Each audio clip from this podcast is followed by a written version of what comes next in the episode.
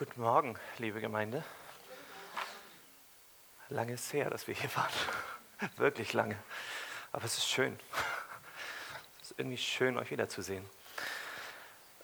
Seltsame Zeit. Und doch in der Hand unseres Gottes. Er weiß, was er tut. Ja, ich freue mich mit euch heute Fortsetzung machen zu dürfen. Fortsetzung im Markus-Evangelium. Ähm, ja, ich fange vielleicht mal so an. Es gibt sie in vielen verschiedenen Größen. Manche sehr klein und wir laufen einfach darüber hinweg. Manche nutzen wir, um sie zum Beispiel zu Schmuckstücken oder als Dekoration zu verwenden. Wieder andere nutzen vor allem Kinder zum Schießen, Werfen und Spielen. Einfach mal ein bisschen. Doch dann gibt es solche, die sind groß. Sie stören uns. Manche auch in klein. Zum Beispiel, wenn wir ins Wasser gehen, an einem Badesee. Sie pieksen in die Füße und bohren und tun weh. Und es gibt auch solche, die so groß sind, dass wir sie gar nicht wegräumen können. Es gab in der Geschichte immer wieder Situationen, wo auch Menschen wirklich davon so gestört waren, dass sie keine Chance hatten, sie aus dem Weg zu räumen und blockiert waren. Wahrscheinlich habt ihr eine Idee, von was ich spreche. In diesem Sinne spreche ich einfach mal von Steinen aller Größen, Formen und Funktionen. Entweder so klein wie Sand oder Kiesel. Sie stören uns nicht wirklich oder wir nutzen sie zum Spielen. Doch dann gibt es natürlich auch solche, die uns einfach nur stören. Wir tun alles, um sie aus dem Weg zu räumen.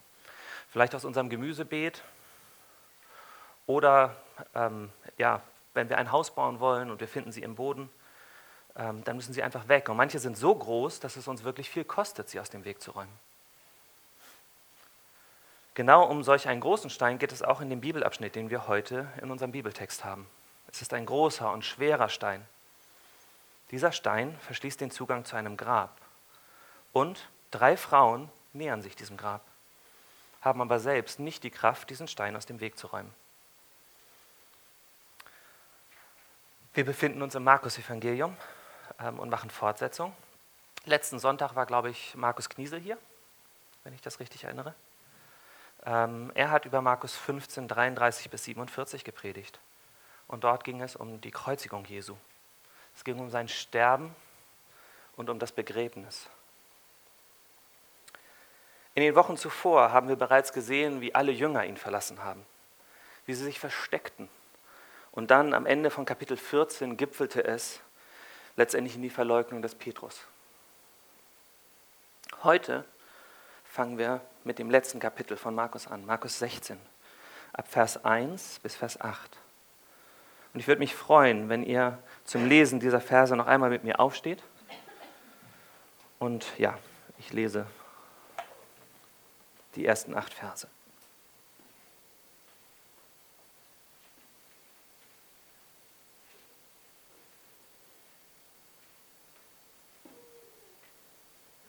Und als der Sabbat vorüber war, kauften Maria Magdalena und Maria, die Mutter des Jakobus, und Salome wohlriechende Gewürze, um hinzugehen und ihn zu salben. Und sehr früh, am ersten Tag der Woche, als die Sonne aufging, kamen sie zu dem Grab. Und sie sagten zueinander, wer wälzt uns den Stein von dem Eingang des Grabes? Und als sie aufblickten, sahen sie, dass der Stein weggewälzt war. Er war nämlich sehr groß. Und sie gingen in das Grab hinein und sahen einen Jüngling zur Rechten sitzen, gekleidet mit einem langen weißen Gewand. Und sie erschraken. Er aber sprach zu ihnen, erschrecket nicht. Ihr sucht Jesus, den Nazarener, den Gekreuzigten. Er ist auferstanden. Er ist nicht hier. Seht den Ort, wo sie ihn hingelegt hatten. Aber geht hin, sagt seinen Jüngern und dem Petrus, dass er euch nach Galiläa vorangeht. Dort werdet ihr ihn sehen, wie er euch gesagt hat. Und sie gingen schnell hinaus und flohen von dem Grab, denn ein Zittern und Entsetzen hatte sie befallen. Und sie sagten niemandem etwas, denn sie fürchteten sich. Amen. Dürft euch gerne widersetzen, ja?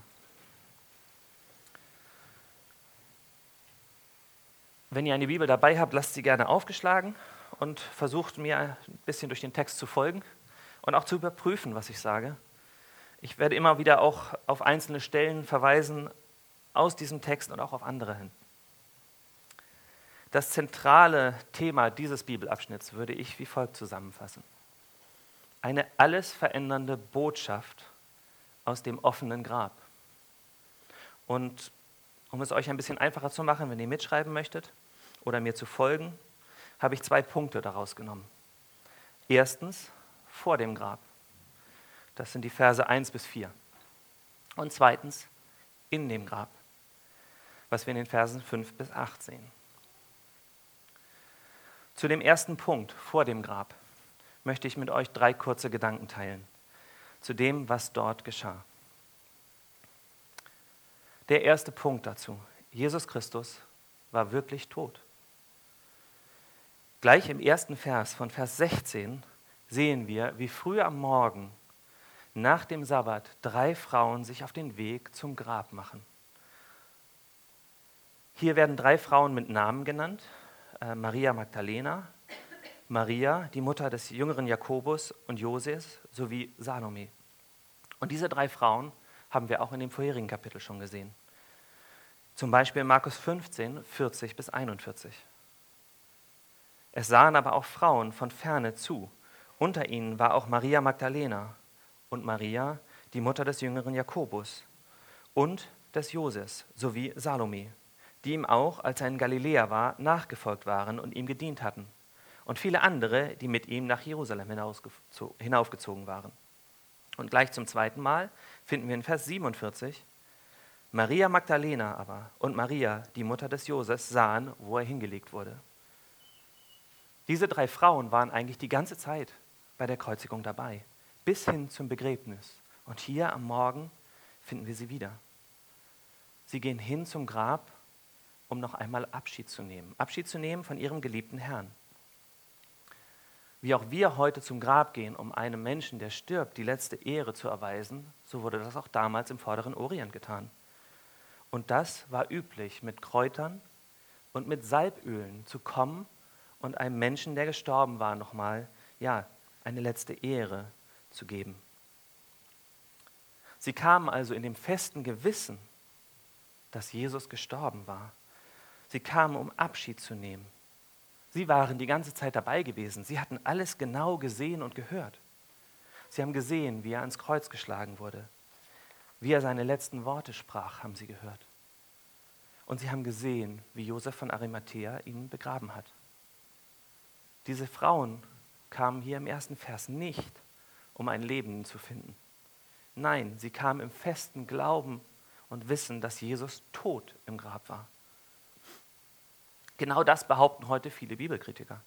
Sie wollen uns erklären, dass das mit dem Tod gar nicht wirklich wahr gewesen sein kann.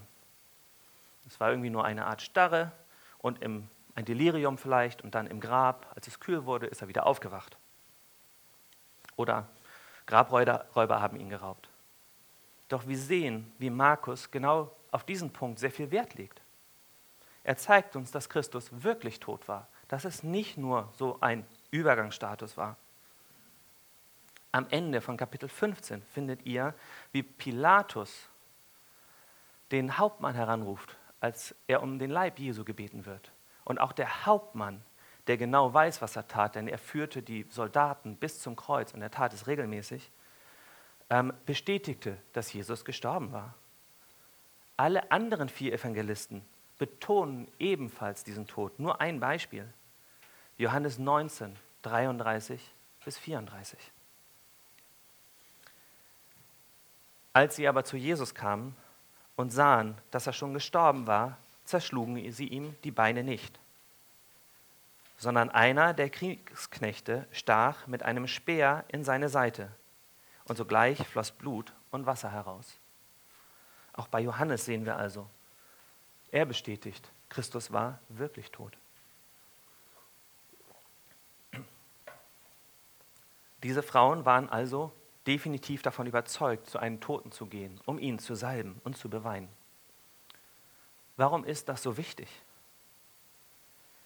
Und Die Antwort ist eigentlich ganz einfach. Wenn Christus nicht wirklich gestorben wäre und von den Toten auferstanden wäre, dann wäre unser ganzer Glaube wertlos. Eurer wie meiner. Ja, er wäre nutzlos oder wie der Apostel Paulus es in 1. Korinther 15, 13 bis 15 ausdrückt, vergeblich. Dort lesen wir, wenn es wirklich keine Auferstehung der Toten gibt, so ist auch Christus nicht auferstanden. Wenn aber Christus nicht auferstanden ist, so ist unsere Verkündigung vergeblich und vergeblich auch euer Glaube. Wir werden aber auch als falsche Zeugen Gottes erfunden, weil wir von Gott bezeugt haben, dass er Christus auferweckt hat, während er ihn doch nicht auferweckt hat, wenn wirklich Tote nicht auferweckt werden. Liebe Gemeinde, mit dem Zeugnis der Auferstehung aus den Toten steht und fällt unser, steht und fällt dein Glaube.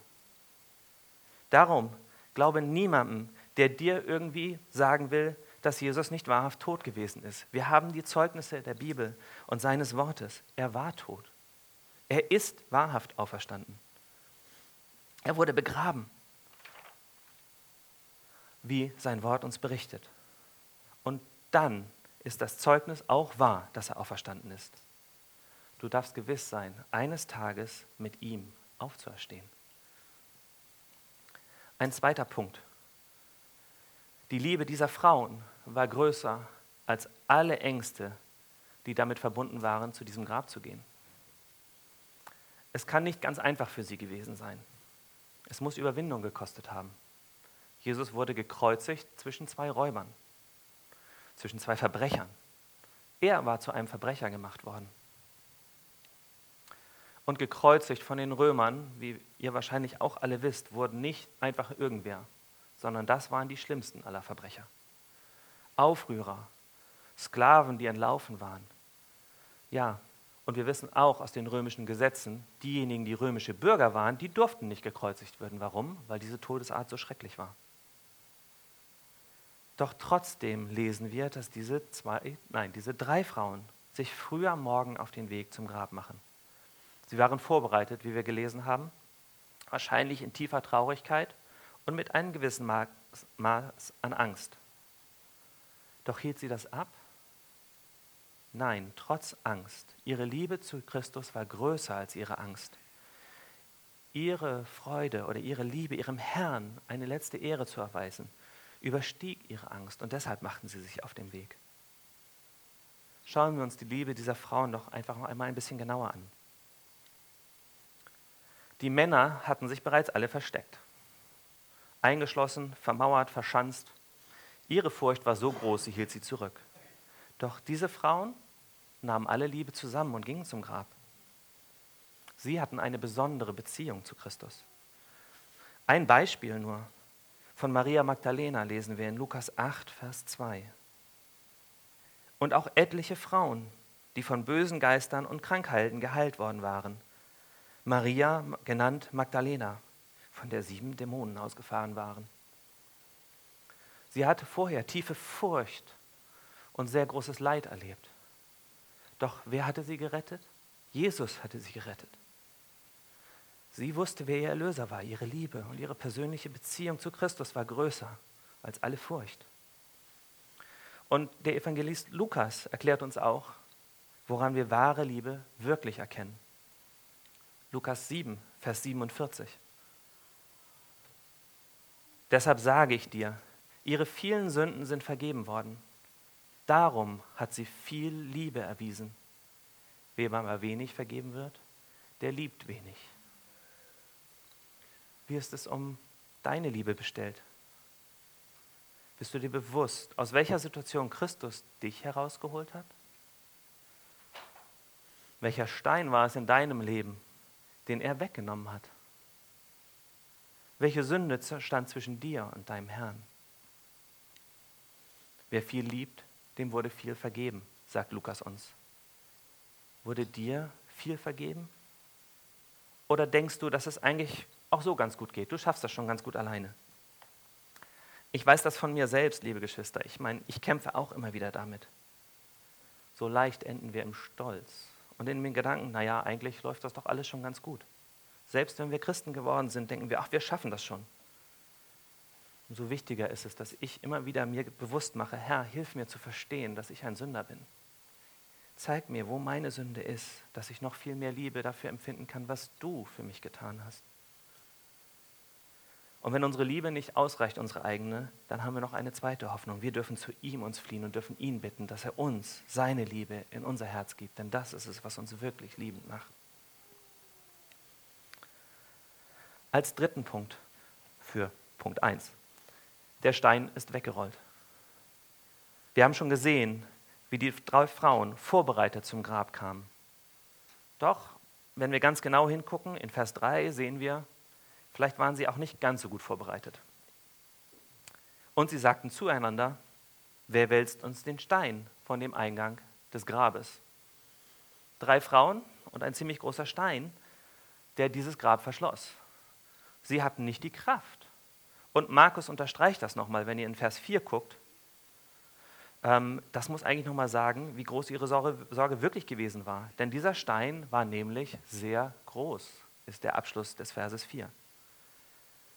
Was sie noch nicht mal wussten, ist, was Matthäus uns berichtet. Denn Pilatus hatte Wachen vor das Grab gestellt und den Stein versiegeln lassen. Markus 27, 65 und 66 sagt uns, Pilatus aber sprach zu ihnen, ihr sollt eine Wache haben, geht hin und bewacht es, so gut ihr könnt. Da gingen sie hin, versiegelten den Stein und bewachten das Grab mit der Wache. Nicht nur, dass diese drei Frauen bekümmert waren wegen Jesu Tod, verlassen von allen anderen Jüngern und Freunden. Nein, auf dem Weg, sich von Jesus zu verabschieden, lag zwischen ihnen und ihrem geliebten Herrn ein sehr großer Stein. Und wir können sehen, wie sie zueinander redeten und sich Gedanken machten, ja, wie ihre Sorge größer wurde, am Ende, am Ende vielleicht sogar unverrichteter Dinge umkehren zu müssen. Welche Sorgen sind es, die dich hinunter auf den Boden schauen lassen? Sie waren so mit sich und dem großen Stein beschäftigt, dass sie nicht nach vorne, ja nicht nach oben schauten. Anstattdessen den, richtete sich der Blick der Frauen nach unten und er kreiste um die Sorgen und um diesen Stein. Jesus sagt zu uns in der Bergpredigt in Matthäus 6, 34, Darum sollt ihr euch nicht sorgen um den morgigen Tag, denn der morgige Tag wird für das Seine sorgen. Jeden Tag genügend seine eigenen Plagen. Welcher Stein liegt in deinem, Wegen, in deinem Leben im Weg? Welche Sache drehst du heute in deinem Kopf von links und morgen nach rechts? Und dein Blick ist nach unten gerichtet. Vielleicht ist es gerade jetzt, dass die Auswirkungen auch dieser Corona-Krise dich fürchten lernen. Versteht mich da nicht falsch. Corona ist mit Sicherheit schlimm, auch wenn wir es nicht merken. Aber immer wieder sehen wir, wie Hotspots ausbrechen. Also sind wir dazu aufgefordert, vorsichtig zu sein unseren Verstand einzusetzen. Den hat Gott uns für diese Situation gegeben, aufzupassen, auch Acht zu haben, was wir tun und wie wir handeln. Auch wenn es uns schwerfällt, auch wenn es uns komisch vorkommt. Und doch, diese Krise bedroht vielleicht auch deine Situation ganz persönlich. Entweder deine Gesundheit oder deine Versorgung deiner Familie. Vielleicht hast du Herausforderungen in deinem Haus, weil plötzlich seid ihr alle zusammen und keiner geht mehr raus. Und aller Streit, der mal da war, kommt hoch. Doch eins gilt auch in dieser Krise ganz gewiss. Gott regiert. Er befiehlt selbst diesem schlimmen Virus. Das kommt nicht von irgendwoher. Der Herr ist Herr über die Steine in unserem Leben. Er hat auch die Kontrolle über diese Situation und er hat sie nicht verloren. Darum richte deinen Blick auf, wenn du angefochten bist. Und, der Stein, und auch wenn der Stein in deinem Leben noch so groß sein mag, ich weiß nicht, welcher es ist. Gott kennt ihn. Er kennt alle Sorgen an jedem Tag. Und Matthäus sagt uns, jeder Tag hat seiner Sorge genug, hat seiner Plage genug. Schauen wir, wie Markus es in Kapitel 16, wie es den Frauen in Markus 16 erging. Sie kommen vor das Grab mit Sorge. Doch als sie das erste Mal ihren Blick aufhoben, was passierte? Da erkannten sie, dass alle Sorge eigentlich grundlos war. Gott hatte den Stein bereits weggerollt. Nicht mal Wachen waren mehr da, die waren zu schwach, die hatten den Engeln nicht widerstanden. Bevor sie überhaupt baten und Gott um Hilfe anriefen, war das Problem bereits gelöst worden. Gott, der Herr, liebt seine Kinder und er sorgt für sie. Ihre Sorge war grundlos, genau wie deine Sorge es vielleicht nicht unbedingt menschlich gesehen ist, aber vor Gott ist sie grundlos. Denn unser Gott regiert und keinem Tag, an keinem Tag kann etwas passieren, was nicht in seinem Plan für unser Leben vorgesehen ist. Sein Plan für dein Leben ist grundsätzlich und immer geltend gut. Und genau das bringt mich jetzt zu meinem zweiten Punkt, zu dem zweiten Überpunkt. Denn der Weg in das Grab ist jetzt frei. Und dazu möchte ich mit euch gerne den Punkt in dem Grab betrachten. Denn ein noch größerer Stein wurde für uns weggeräumt. Wir haben gerade gesehen, dass Gott sich um unsere kleinen Sorgen, die alltäglichen Nöte und Herausforderungen kümmert. Doch wie ist es mit einem viel größeren Stein, der in deinem Leben eigentlich auch noch da ist?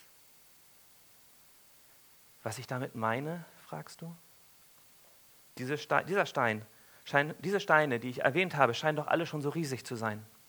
Was soll noch Schlimmeres sein als Krankheit, Arbeitslosigkeit, Streit, Zank, Einsamkeit und vielleicht die allerschrecklichste aller Nöte, der Tod? Alle diese Dinge können große, schwer lösbare Sorgen sein für jeden von uns. Ja. Und ich möchte nichts davon verharmlosen oder in irgendeiner Weise schönreden. Und doch sind sie eigentlich alle nur Ausdruck eines noch viel größeren Problems, das wir als Menschen haben. Es liegt auf uns, es bedrückt uns.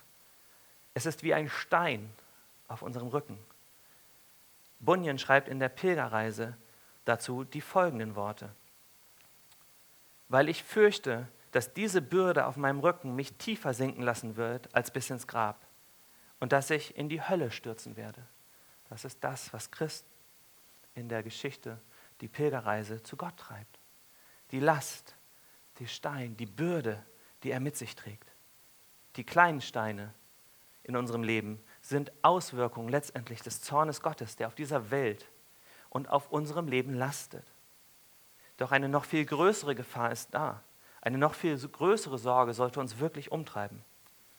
Und wenn ich gerade zuvor Matthäus 6, Vers 34 zitiert habe, dann jetzt noch einmal Matthäus 6, Vers 33.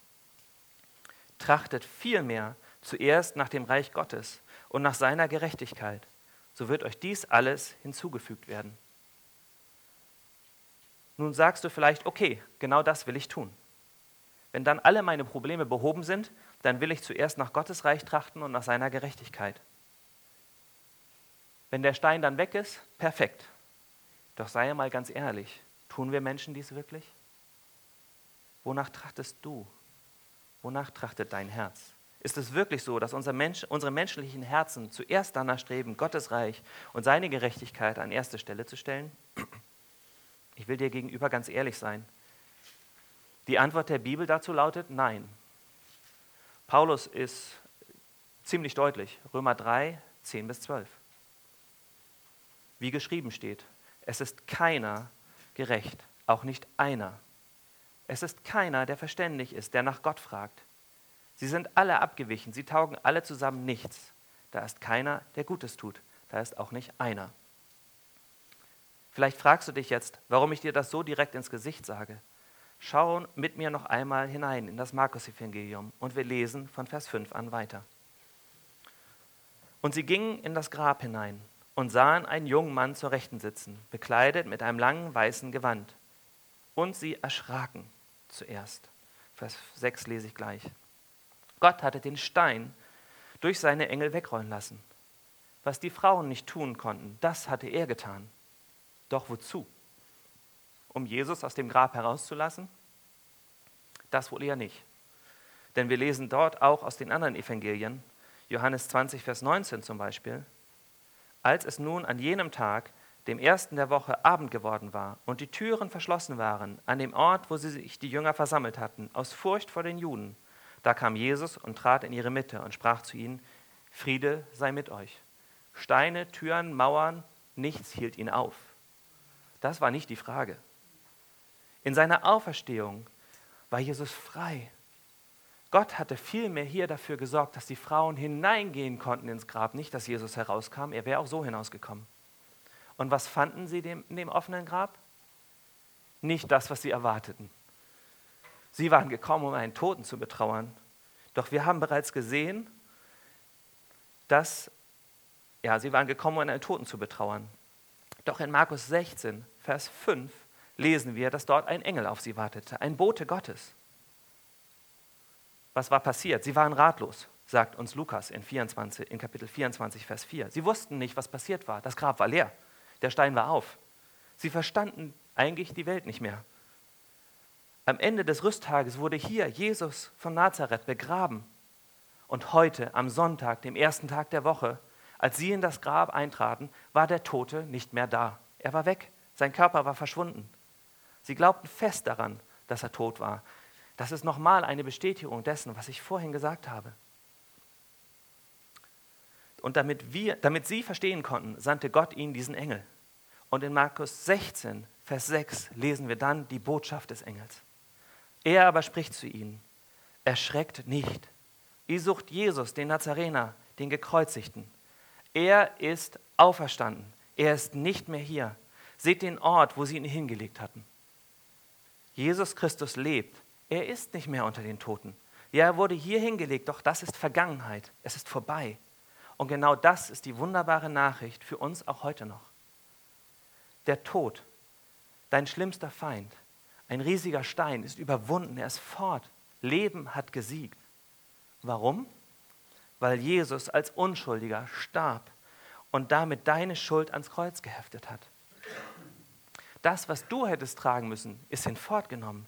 Du bist frei, deine Schultern sind frei. Wenn du zum Kreuz fließt, dann hat er die Bürde auf sich genommen. Und dazu noch einmal Bunyan. Und ich sah in meinem Traum, wie Christ das Kreuz erreichte und sich im selben Moment die Bürde von seinen Schultern löste und von seinem Rücken fiel. Polternd rollte sie den Hang hinab, bis sie die Öffnung des Grabes erreichte, in der sie auf Nimmerwiedersehen verschwand. Der Zorn Gottes ist weg. Der größte Stein ist weggerollt. Wenn du an Jesus Christus glaubst, dann gilt das auch für dich. Die Botschaft der Engel an diese Frauen ist eine Botschaft an dich heute. Komm zu dem, der dir Leben schenken will. Er selbst ruft dir zu, aus Johannes 11, 25 bis 27. Ich bin die Auferstehung und das Leben.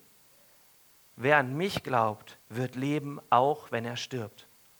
Und jeder, der lebt und an mich glaubt, wird in Ewigkeit nicht sterben. Glaubst du das? Wenn du heute diese Worte hörst und nicht an Christus glaubst, dann bitte Gott, doch gerade jetzt, dass er dir den Raum zur Buße gibt und dass er dir Glauben schenkt. Du brauchst selbst keine Werke vollbringen. Du brauchst nicht erst stark genug sein, um den Stein selbst wegzurollen. Das funktioniert sowieso nicht. Wir können die Schuld, die auf uns liegt, nicht bezahlen.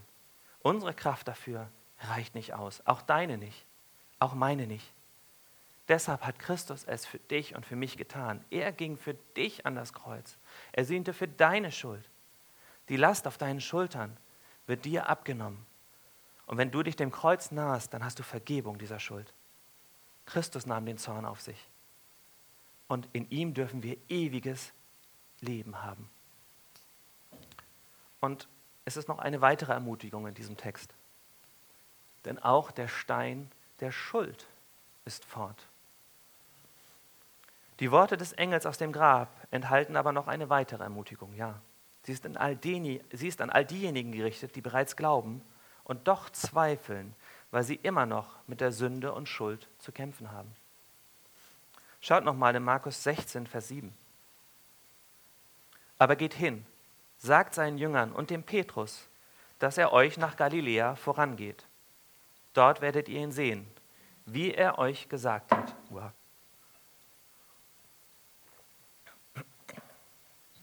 Jesus geht seinen Jüngern nach. Sie alle hatten ihn verlassen. Sie alle waren geflohen. Nicht einer war bei ihm geblieben. Das haben wir gerade gesehen. Aber er lässt ihnen durch die Frauen eine Botschaft des Engels ausrichten. Geht hin und sagt ihnen, dass er euch nach Galiläa vorangeht. Dort werdet ihr ihn sehen. Er hatte sie nicht verstoßen. Nein, er ruft sie zu sich, um mit ihnen Gemeinschaft zu haben. Doch schaut noch einmal ganz genau auf Markus 16, Vers 7. Welche Worte spricht der Engel? Erst spricht er alle Jünger an und dann hebt er einen ganz besonders hervor. Petrus. Genau den Petrus, der keine zwei Kapitel zuvor ihn verleugnete, obwohl er so fest versprochen hatte, ihn niemals zu verlassen, wenn auch alle anderen es tun würden. Erinnert euch noch einmal an die Worte aus Markus 14, 68, 70 und 71. Er aber leugnete und sprach, ich weiß nicht und verstehe auch nicht, was du sagst. Und er ging in den Vorhof hinaus und der Hahn krähte. Vers 70. Er aber leugnete wiederum. Ein wenig nachher sprachen die Umstehenden nochmals zu Petrus, wahrhaftig, du bist einer von ihnen, denn du bist ein Galiläer und deine Sprache ist gleich. Und 71. Er aber fing an, sich zu verfluchen und zu schwören, ich kenne diesen Menschen nicht, von dem ihr redet. Es ging sogar so weit, dass Petrus anfing, sich selbst zu verfluchen. Er verwarf Christus regelrecht. Doch wen spricht der Engel besonders an? Genau diesen Petrus. Ich weiß nicht, wie du dich gerade fühlst. Ich weiß nicht, ob, wann und wie du vielleicht schon einmal oder auch immer wieder versagt hast. Ich weiß nicht, worauf in der Corona-Krise dein Glaube basiert und welcher große Stein in deinem Leben dich gerade belastet und so erneut die Schuld, die in deinem Leben ist, hervorruft und dich bedrückt. Doch auch dir ruft dieser Engel zu, heute ganz persönlich, so wie er es zu Petrus tat. Petrus, Petrus, mein geliebtes Kind, mein geliebter Jünger, ich halte dich, ich trage dich, ich komm zu mir zurück. Kehre um zu mir, vertraue mir und dass ich in meiner Kraft dich bis ans Ende hindurchtragen werde. Petrus vertraute zuerst nur auf sich selbst, vielleicht genau wie du heute. Du denkst bei dir, so wie ich manchmal, ich schaffe das schon. Irgendwie bin ich zwar schon wieder gefallen, aber in der Zwischenzeit ist es, vielleicht ist es in der Zwischenzeit sogar so weit, dass du verzweifelt bist. Gott sagt dir, Gott sagst du dir, kann mich nicht mehr lieben. Doch schau mal genau hin hier. Petrus verleugnete Jesus bis zum Äußersten, gleich dreimal hintereinander, nicht mal vor irgendeiner großen Macht. Jesus warnte Petrus sogar davor. Er sprach aber aus Lukas 22, 31, Simon, Simon, siehe, der Satan hat euch begehrt, um euch zu sichten wie den Weizen. Und doch hörte Jesu Liebe an dieser Stelle nicht auf. Er wusste, was kommt. Er warnte Petrus, er fiel trotzdem, doch er verwarf ihn nicht. Denn sofort schloss er an, ich aber habe für dich gebetet, dass dein Glaube nicht aufhöre. Und wenn du einst umgekehrt bist, so stärke deine Brüder. Jesus selbst trat für Petrus ein. Und heute steht er vor dem Thron Gottes und tritt für dich ein. Und achte auf die Worte, die Jesus gebraucht. Wenn du einst umgekehrt bist. Dort ist eine Gewissheit hineingelegt. Denn Jesus selbst sagt, dass es so sein wird. Da gibt es kein vielleicht. Oder wenn du die Kraft hast. Oder wenn deine Liebe nicht erlischt. Nein, es steht dort geschrieben, und wenn du umgekehrt bist. Welch eine Gewissheit, welch ein Trost dürfen wir haben. Erstes, der deinen Namen zu Gott, dem Vater, bringt und für dich betet. Sein Wort verspricht dir, dass er dich bei deinem Namen gerufen hat. Er hat dich erwählt. Du bist sein und nichts und niemand kann dich aus seiner Hand reißen. Er wird dich tragen, dich begleiten bis zu deinem letzten Atemzug. Und wenn du stirbst, dann wirst du nimmermehr sterben. Denn als sein Kind hast du das ewige Leben. Darum darfst auch du heute dein Vertrauen ganz neu auf Jesus Christus setzen und dich in ihm, deinem Erlöser, bergen. Seine Liebe ist es, die dich zu ihm gezogen hat und sie ist es, die dich durchträgt bis zum Ende. Und in Jeremia 31, 3 bis 4 lesen wir, mit ewiger Liebe habe ich dich geliebt. Darum habe ich dich zu mir gezogen aus lauter Gnade. Ich will dich wieder aufbauen. Ja, du wirst aufgebaut dastehen, du Jungfrau Israel. Du sollst dich wieder mit deinem Handpauken schmücken und ausziehen mit fröhlichem Reigen. Egal, welcher Stein dich gerade bedrückt, egal, welche noch so große Not und Sorge dich gerade entmutigt, seine Liebe hält dich und seine Liebe trägt dich durch. In seinem Tod und in seiner Auferstehung hat er die Steine in deinem Leben ausgeräumt. Er hat sie ans Kreuz getragen. Darum vertraue ihm, der dich so sehr liebt, dass er sein eigenes Leben für dich nicht geschont hat. und in ihm wird er dir alles geben, was du zu wahrem Leben brauchst. Amen.